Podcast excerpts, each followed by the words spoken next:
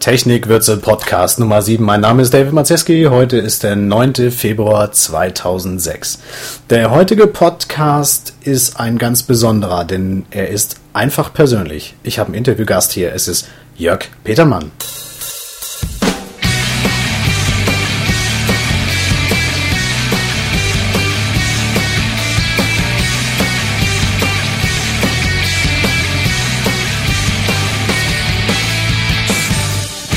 Jörg, herzlich willkommen zum Technikwürze Podcast. Äh, du bist angereist woher? Aus der Nähe von Magdeburg. Ein nettes Hallo und in der Form einfach persönlich nette Grüße in die Runde. ähm, Jörg Petermann hat einen Weblog. Ähm, das nennt sich einfach persönlich, ist unter der Internetadresse einfachpersönlich.de zu erreichen. Und ähm, ich kann noch nicht so wirklich greifen, wie du schreibst. Aber es ist was ganz anderes, als ich es bisher erlebt habe. Also auf einigen Weblog-Seiten lese ich sehr technische Details wie ähm, du musst eine Liste so gestalten oder du musst was ganz anderes machen. Und du machst es sehr, sehr persönlich, einfach unter dem Motto einfach persönlich. Also mit welchem Ziel schreibst du für deine Leser? Jo, wo ist das Ziel? Also für mich gibt es grundlegend einen Spruch, äh, der mich die ganze Zeit begleitet hat, äh, dass der heißt einfach, der Mensch macht's.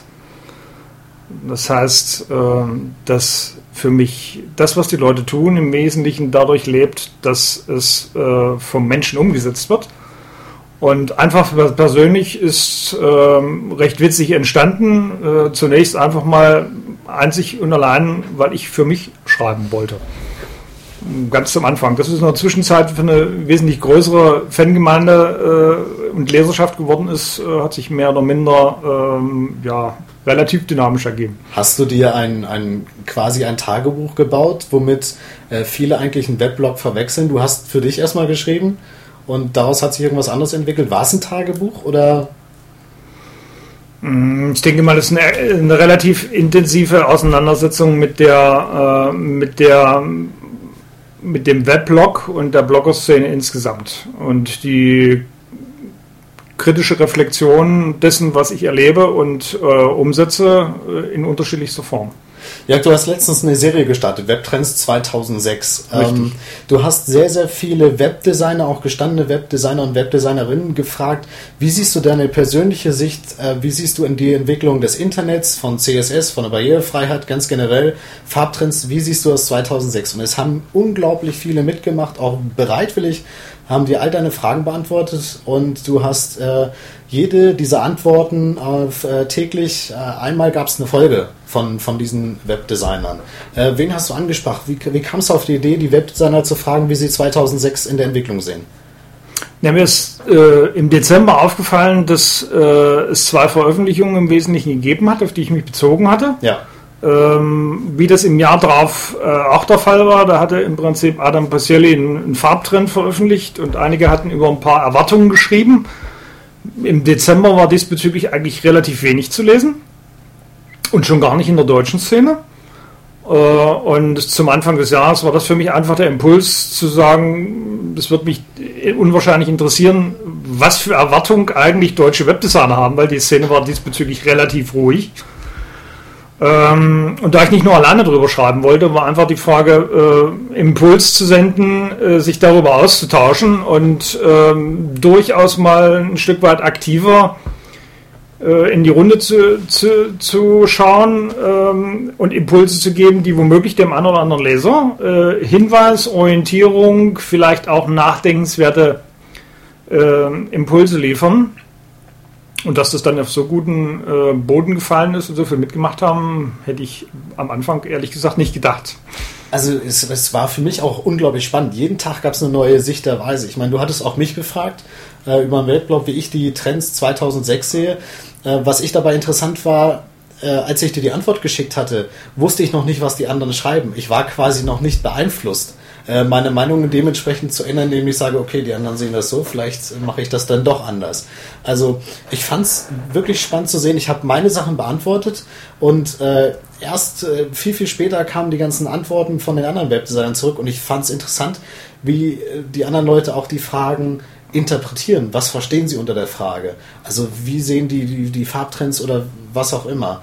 Ähm, warst du genauso gespannt oder mit welcher Erwartungshaltung bist du rangegangen? Hast du glaub, hast du dran gedacht, okay, antworten die die Webdesigner oder sagen sie, Mensch, ich habe jetzt eh keine Zeit oder, oder hast, hast du irgendwelche Erwartungen angesetzt an das Interview?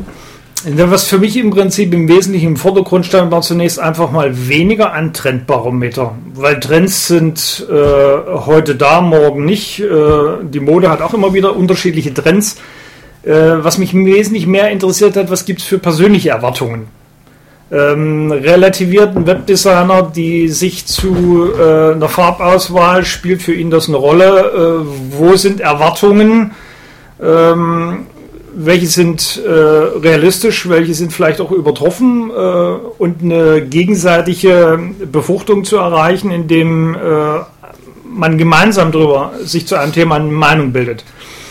Zum Anfang habe ich ehrlich gesagt nicht gewusst, wie das Echo ist. Ich habe also zwei, drei Leute angerufen und äh, mal spontan gefragt, ob die mitgemacht haben. Äh, die Bereitschaft war da, die Idee fanden sie gut. Und um dem Ganzen ein bisschen einen Rahmen zu geben, habe ich also einen Fragekatalog äh, entwickelt mit den für meine Begriffe damals äh, wichtigsten oder am häufig diskutiertesten Themen. Einfach um äh, im Wesentlichen ist ja äh, das, äh, die Interviewserie doch relativ stark auf E-Mail-Basis gelaufen. Äh, einfach um das zeitliche Volumen der äh, Webdesigner da nicht über Gebühren ja. Anspruch zu ja. nehmen. Und ähm, von daher hatten die, die zum Anfang geantwortet haben, es sicherlich äh, schwerer. Der Björn hat angefangen, also der war, für den war es äh, am allerschwersten, überhaupt eine, äh, eine, Orientierung, eine Antwort zu finden. Ich denke, es hat der Bravo jetzt gemeistert. Ja. Für die anderen war es dann einfach ein bisschen äh, leichter.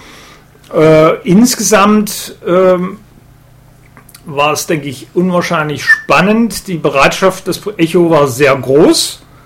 Ähm, und äh, das Feedback insgesamt äh, ist ein sehr positives, vom Ruf nach einer Fortsetzung bis hin zu internationalen Interviews ja. ist also das Echo sehr, sehr breit gewesen. Ich fand es auch, äh, viele, viele Webseiten haben dich gerade in diesen Zeiten, wo du die Interviews rausgebracht hast, sehr, sehr viel verlinkt. Also Jörg Petermann habe ich auf sehr, sehr vielen Webseiten überall gesehen, weil eigentlich ähm, auch das, was mich fasziniert hat bei der ganzen Geschichte, ist nicht einfach, ähm, du zählst irgendwelche Trends auf und berichtest darüber aus deiner Sicht der Weise, sondern du guckst erstmal, wie sehen denn die anderen Leute das?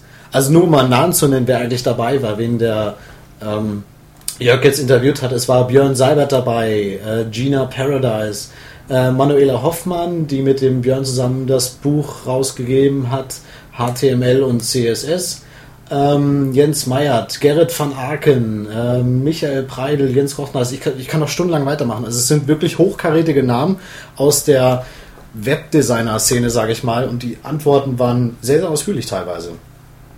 Die Antworten, ähm, ja, die Interviews sind im Prinzip recht intensiv vorbereitet worden. Mm, ich habe angefangen und hatte nicht alle Antworten. Ja. Von daher war einfach. Ähm, Aber du hast schon mit der Interviewserie es gab angefangen. Kein, es, gab, es gab kein Vorbild. Ich habe keine Interviewserie im ja. Vorfeld gemacht, sondern das war im Prinzip eine spontan, ein spontaner Impuls. Ich habe drei Leute angerufen und gesagt, macht ihr mit? Äh, wir machen eine kurze Serie, dass das 18 Teile werden, ähm, war relativ spannend. Was mich gewundert hat, dass mich an der Stelle relativ äh, spät überhaupt mal in einer Randbemerkung jemand gefragt hat, was denkst du eigentlich darüber? also, dass ich darüber schreibe. Ich habe auch drauf gewartet. Ich habe gesagt, Mensch, wie denkt denn der Jörg jetzt danach? Das hat keiner gefragt.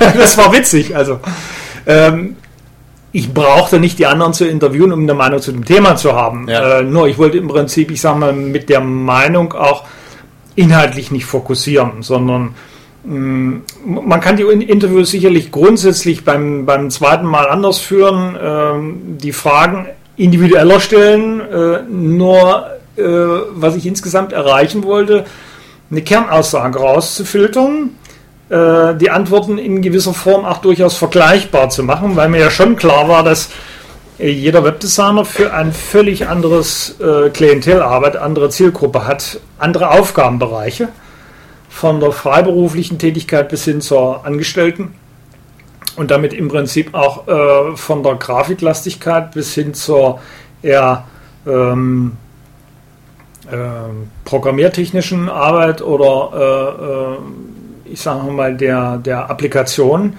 die unterschiedlichsten Farben dabei war. Also Gerrit zum Beispiel äh, hat mir sehr gut gefallen, weil er einfach eine sehr ausführliche Stellungnahme zu den, zu den Fonds Ja, äh, ja. Äh, präsentieren kann. Ist auch seine, er spezialisiert sich auch ziemlich viel auf Typografie. Ja, natürlich, Ja. freilich. Das ist seine, äh, seine äh, Hauptrichtung. Wiederum andere sind eben in der Anwendungsentwicklung. Ne? Wenn ich sage, wenn der Jens sich zu äußert, dann hat er die Applikation eher im Fokus Ja, ähm, und sieht es im Prinzip aus seiner Perspektive.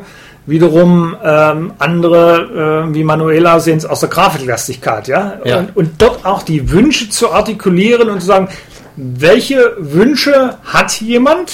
Äh, Wir können ja viel darüber reden, was nicht funktioniert. Viel interessanter ist zu schauen, was funktioniert eigentlich, was wünschen wir uns und worauf, worauf wirken wir äh, auch durch unser Tun hin, weil mh, sicherlich gibt es wesentlich mehr Webdesigner und, ähm, ich hätte, äh, und es, hat, es hatten im Prinzip auch noch ein paar zugesagt, die es dann einfach aufgrund der zeitlichen Rahmenbedingungen nicht geschafft haben. ja.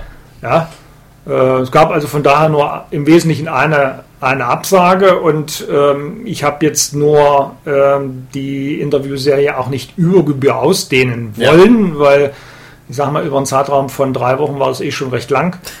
äh, wenn man es dann im Prinzip ich sag, noch länger macht, ähm, denke ich, wird es an der Stelle irgendwo auch langweilig, zumal wir in den Januar reingekommen sind. Ja, Was den Zeitraum betrifft, denke ich, ist der Dezember da wesentlich interessanter für einfach zum Jahresende den Ausblick aufs nächste Jahr zu machen. Ähm, aber es ist auch hochinteressant, welche Kontakte äh, am Rande dieser Interviewserie insgesamt zu Wege gekommen sind, äh, jenseits der Interviews. Äh, ich denke, dass auch für die Designer untereinander es spannend war. Erstens selber mal drüber nachzudenken, was habe ich eigentlich für Erwartungen? den Mensch dahinter zu verstehen. Also nicht nur seinen Weblog zu lesen, äh, sondern wirklich mal, was ist das für ein Mensch, wie antwortet er auf die gleichen Fragen, die du auch bestellt bekommen hast. So ging es mir zum Beispiel. Also ich denke, der, der Tenor, den ich grundsätzlich aber rausgelesen habe, sind Webstandards. Das ist ja auch der Tenor, den ich mit dem äh, Technikwürze Podcast natürlich transportieren möchte. Ähm, Webstandards. Also jedem ist es wichtig, äh, Webstandards zu publizieren, rauszubringen äh, oder, oder vielmehr den Unbedarften zu erklären, warum musst du denn jetzt barrierefrei programmieren oder warum musst du valide programmieren. Ähm, hast du es auch feststellen können? Also dass äh, viele sich nicht auf die Fragen äh, der Farblehre konzentriert haben, sondern einfach nur Webstandards. Und ich habe auch rauslesen können, dass viele Probleme haben, es Kunden zum Beispiel zu erklären. Also wie erkläre ich jetzt einem Kunden vor allen Dingen in Sachen des Budgets? Ähm, wie bringe ich die denke, es- Webstandards näher? Ich denke, es gibt unterschiedliche Aspekte. Also zum einen war mein, äh, war mein Ansatz, einen Impuls zur Diskussion zu liefern. Also dadurch, dass es gar keine Diskussion oder keine Meinungsäußerung gab und auch einige mh, sich geäußert haben, dass sie schreiben wollten, es aber doch gelassen haben, Ja. war da für mich einfach eine Lehre. International wird darüber diskutiert, gut im letzten Jahr nicht so häufig. Das hat mich ehrlich gesagt gewundert. Das war nur ein paar, ein paar vereinzelte Ansatzpunkte. Mm, Dass die deutschsprachigen Webdesigner diesbezüglich äh, eigentlich äh, sich gar nicht in irgendeiner Form äußern, war für mich einfach ein Manko. Äh, Und da ich recht viele Ideen und Impulse äh, geben kann und will und auf der anderen Seite weiß, dass mich lange nicht nur Webdesigner lesen, sondern in der Zwischenzeit eine wesentlich größere Fangemeinde, Ja, die sich einfach mit dem Thema Webdesign und Webstandards auseinandersetzt und vielleicht auch noch nicht so im Stoff steht, war ich mir schon klar darüber, dass es schon der erste Aspekt ist, ich habe das in der Zusammenfassung geschrieben, wenn ich mit dem, wenn ich meine Artikelserie zehn Leute erreicht habe und die zehn Leute ihrerseits diesen Grundgedanken oder zwei, drei Grundgedanken weitertragen und wiederum ihrerseits jeweils zehn Leute äh, mit dieser Botschaft äh, anstecken Ja. oder beglücken oder das einfach äh, weitertragen, für sich persönlich äh, ausrichten können. Wenn ich mir das weiterdenke, dann haben wir im Prinzip mit einer solch relativ kleinen, konzertierten Aktion eine relativ große Breitenwirkung erreicht. Ähm, viel, viel besser, als wenn wir ein Thema zum Gegenstand nehmen, es in irgendeiner Form zu reden, keinen Konsens finden. ja, Und von daher war für mich im Prinzip die eigentlich eher schwierige Aufgabe zum Schluss, in Form des Abschlusses, ähm, ohne einem der Webdesigner zu nahe zu treten, die Kernaussagen rauszufiltern, ja. die aneinander zu stellen und das noch so zu machen, dass dabei im Prinzip, ich sage mal, nicht zehnmal das gleiche Thema zum Sprache kommt, sondern ähm, die zehn Tipps für Webdesign waren dann äh, in aller Regel von der endgültigen Zusammenfassung zehn Punkte, auf die ich das dann nochmal reduziert habe.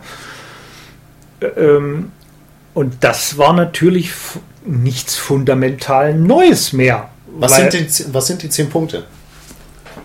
Die zehn Punkte sind im Prinzip äh, eigentlich Tipps, die man im Prinzip für jede, für jede Entwicklung äh, einer Webseite zum Ansatz nehmen kann. Äh, es, hat ein, es hat Kommentare gegeben, die geschrieben haben, wir könnten eigentlich die, das Jahr 2006 weglassen, weil es gilt quasi äh, unabhängig davon. Äh, also was war das Wichtigste? Also vielen war einfach wichtig, eine konzentrierte und konsequente Trennung von äh, Inhalt, also Texte, Design, ne? Layout und, und, und, und Texten, beziehungsweise, äh, wenn wir das vielleicht noch aufsplitten wollen, in das Verhalten der Webseite. Ja. Hätten wir drei Komponenten. Wirklich eine konsequente Trennung.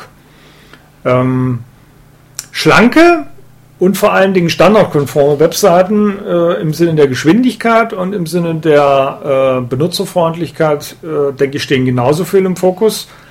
Ähm, wir werden in Deutschland auch daran denken müssen, dass zukünftig immer mehr flexible und, mo und mobile äh, Geräte im Einsatz sind. Das heißt, eine Webseite so zu schreiben, dass sie äh, unabhängig davon nicht nur an einem PC anzuschauen ist, sondern auf mobilen Endgeräten genauso dargestellt werden kann. Ich glaube, da wird es auch noch eine große Diskussion geben, wenn es wirklich so weit ist, dass jeder mit dem Handy auch surft bei Google oder was ich auch immer. Ich glaube, die Anforderungen sind international schon viel, viel weiter, als wir das bei uns derzeitig äh, am, am, äh, an, an, der Umsetzung haben. Ja. Ähm, da schließe ich mich an der Stelle überhaupt nicht aus. Wir haben zu wenig Trends, aber es wird immer mobiler, also wir werden zwangsweise über kurz oder lang diesen Trend bekommen. Ähm, ein, ein interessanten Punkt, mehr Austausch, Interdisziplinarität und Professionalität ist eigentlich so ein Konsens, der zwar nicht von allen, aber doch von relativ vielen äh, angesprochen worden ist. Wo ich auch äh, raushöre, die, den Wunsch, sich gegenseitig abzustimmen oder zumindest auszutauschen, äh, also quasi Kommunikation über äh, die Fachgrenzen hinaus zu pflegen. Das ist also etwas, was die internationalen ähm, Experten in dem Segment schon sehr viel intensiver tun. Ja. Und äh, da denke ich, gibt es durchaus Nachholbedarf. Ähm, der, ein fünfter Punkt, relativ interessant auch, guter aufbereiteter Content. Äh, auch im so und so vielen Jahr. Inhaltlich ähm, stark. Wir brauchen guten und vor, vor allen Dingen aussagefähigen Content. Ja. Eine Webseite mit gutem Content ist nach wie vor überall gefragt, nicht nur bei Google, bei den Lesern.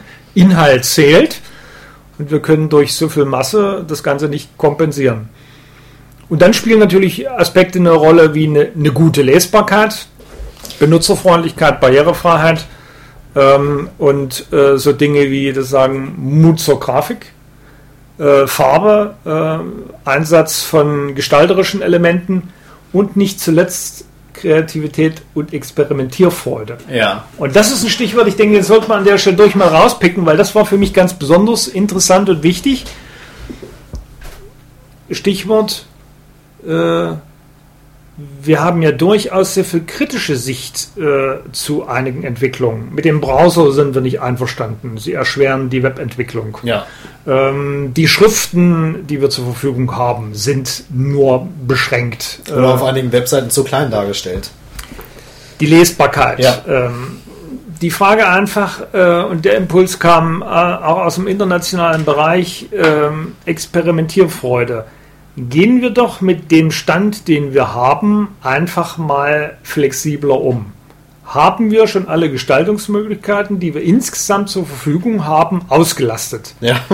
Ja, also die Frage, in welcher Form nutzen wir Gestaltungsraster? Ja. Äh, das, das ist ein weites Thema. Momentan propagiert im Prinzip auch äh, die äh, Molly Holzschlag zu sagen, gehen wir raus aus dem Raster. Ja so schön wie der ein oder andere Trend sein mag, CSS versus Tabellenlayout, ja. es muss benutzbar bleiben. Wir müssen an die Kunden denken. die Kunden haben unter Umständen einen anderen äh, Ansatzpunkt äh, als wir, aber auf der anderen Seite auch ganz einfach zu schauen, nutzen wir die Möglichkeiten, fangen wir, haben wir die CSS an der Stelle schon ausgelastet äh, und alle Möglichkeiten ausgetestet. Und ich denke mal ganz einfach, da ist auch ein Stück weit Kreativität gefragt, aus den Möglichkeiten, die wir haben, etwas zu machen äh, und mit den bisherigen Möglichkeiten sie auszulasten. Weil es ist natürlich mühselig, wenn ich die Möglichkeiten, die mir zur Verfügung gestellt sind, auch wenn die beschränkt sind, ich sie noch nicht ausgeschöpft habe, auf der anderen Seite aber danach rufe, dass ich mehr Möglichkeiten habe. Ja. Äh, und es ist vielleicht an der Stelle auch einfach der Punkt, ich habe das neulich mit einer Kollegin diskutiert, wo einfach die Frage ist, stellen wir uns doch mal Fragen, wie wir alternativ weiterkommen. Ja. Äh, wenn es uns gelänge, auf die Hersteller von Betriebssystemen und äh, äh, Schriften einzuwirken. Ja. Dass zum Beispiel äh, pro Betriebssystem zwei durchgängige Schriften mehr im Angebot wären. Man Das möge sich nur vorstellen, zwei Schriften auf äh, drei Betriebssystemplattformen und das im Prinzip, ich sage mal, innerhalb von einem, zwei Jahren würde bedeuten, dass die Schrift- und Gestaltungsvielfalt äh, im Webdesign um den Faktor äh, 50 oder 100 Prozent größer wird. Ja. Das ist eine Kleinigkeit. Äh, von daher ist sicherlich einfach die Frage, ähm, wir können uns damit zufrieden, zu- zufrieden geben, dass wir bestimmte Gestaltungsmöglichkeiten haben. Auf der anderen Seite bringt es nichts äh, zu diskutieren, ob, äh, ob wir sie haben oder ob wir sie nicht haben. Äh, ich denke, es ist interessant, an den entscheidenden Stellen auch das Wort in die Runde zu bringen und das Gewicht auszuüben, um im Prinzip, ich sage mal, ein Stück weit äh, ein größeres Ergebnis zu erreichen. Ja. Und ich meine, ich vermag nicht einzuschätzen, ob, die, äh, ob dieser Fakt realistisch ist. No, ich trete einfach drei Schritte zurück, gucke mir das aus einer anderen Perspektive an und frage gan- ganz allen Ernstes, was bringt uns weiter? Und wenn ich jetzt sage, wir haben nicht zwei Schriften mehr, sondern die Hersteller würden zehn Schriften haben, äh, in der unterschiedlichsten Form, Ungeahnte Möglichkeiten. ungeahnte Möglichkeiten, brauchen wir über irgendwelche Ersatztechniken gar nicht reden. Ja. Äh, und es ist für mich unvorstellbar, äh, warum wir nicht wenigstens den Dreh finden, äh, auf den etablierten Systemen äh, zum Download oder wie auch immer, zu einer Verbreitung zu einem gewissen Prozentsatz zu kommen. Ja. Ich rede ja nicht von heute auf morgen, Ja. sondern die Grundidee wäre durchaus, das äh, über eine mittlere Frist hinzubekommen. Also ich meine, wenn ich wir haben alle noch die Zeiten vom Internet Explorer 4 erlebt äh, und 5. So lange sind die ja nicht her. Netscape Äh, 4.7 erinnert mich Jetzt haben wir im Prinzip, ich etwas. sag, ja, Ja. wir haben uns irgendwann vom Netscape 4 äh, verabschiedet. Ja. Äh, wir erwarten die Version 7 vom Internet Explorer Ja. und von daher ist jetzt einfach die Frage, mh, realistisch in ein, zwei Jahren über eine Schriftvielfalt zu verfügen, wenn es denn äh, im Interesse einer Weiterentwicklung äh, der Systeme läge. Und ich denke, dass der Aufwand, also äh, f- auch wenn die Schriften dann professionell gestaltet sein müssen und äh, äh, sicher da ähm, das nicht ganz so einfach ist, aber äh, ich denke, es gibt genügend fähige Leute, die äh, sich dort im Kopf machen können und die Integration im Betriebssystem heute bei der Verbreitung ist kein Thema. Es wäre ein schöner Traum, wenn wir darauf einwirken könnten, was bei den Browser-Herstellern passiert. Die Mucke. Jetzt spielen wir ein bisschen Musik. Run Rabbit the Chase mit Brain Bucket. Ähm, präsentiert von Podsafe Music Network. Das war's fürs Erste vom Technikwürze Podcast Nummer 7. Im Technikwürze Podcast Nummer 8, der nächste Woche erscheint, gibt's denn noch was richtig Persönliches. Der zweite Teil mit Jörg Petermann. Bis dahin.